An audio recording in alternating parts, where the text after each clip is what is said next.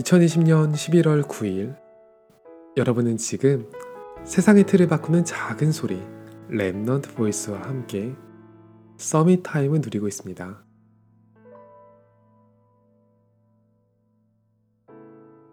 마음이 많이 쫓길 때가 있었어요. 기도를 한다고 수첩에 하루 일정을 빼곡하게 적어두고 하나님의 이름을 간절하게 불렀어요. 다음날 되니까 제대로 된 일이 몇 개 없더라고요. 마음이 더 무너졌어요.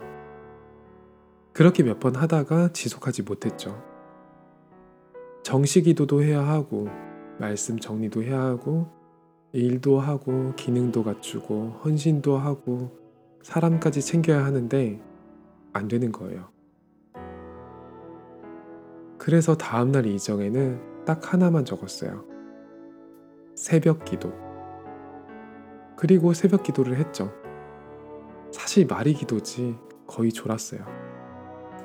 새벽 기도를 했다고 하루 일이 술술 풀리지는 않았어요. 하지만 새벽 기도가 목표였으니까 일단 성공은 했죠. 일주일 정도 지난 후에 하나를 더 적었어요. 졸지 않기. 약간 인본주의까지 써서 어떻게든 정신을 차리려고 했어요.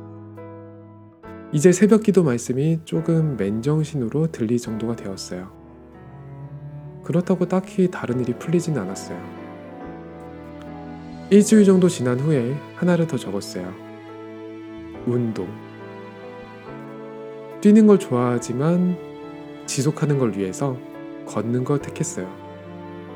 평소 기도하는 현장이 걸어갈 수 있는 거리거든요. 걸어가서 기도하고 다시 오기 시작했어요. 그렇다고 일이 잘 되는 건 아니었지만 정신은 맑아지더라고요. 그래서 한 가지를 더 적었어요. 깊은 음식. 먹는 양을 줄이고 대신 건강한 컨디션을 유지하도록 충분히 조리해서 먹는 것을 도전하기 시작했어요. 이제 밤만 되면 잠이 솔솔 오더라고요.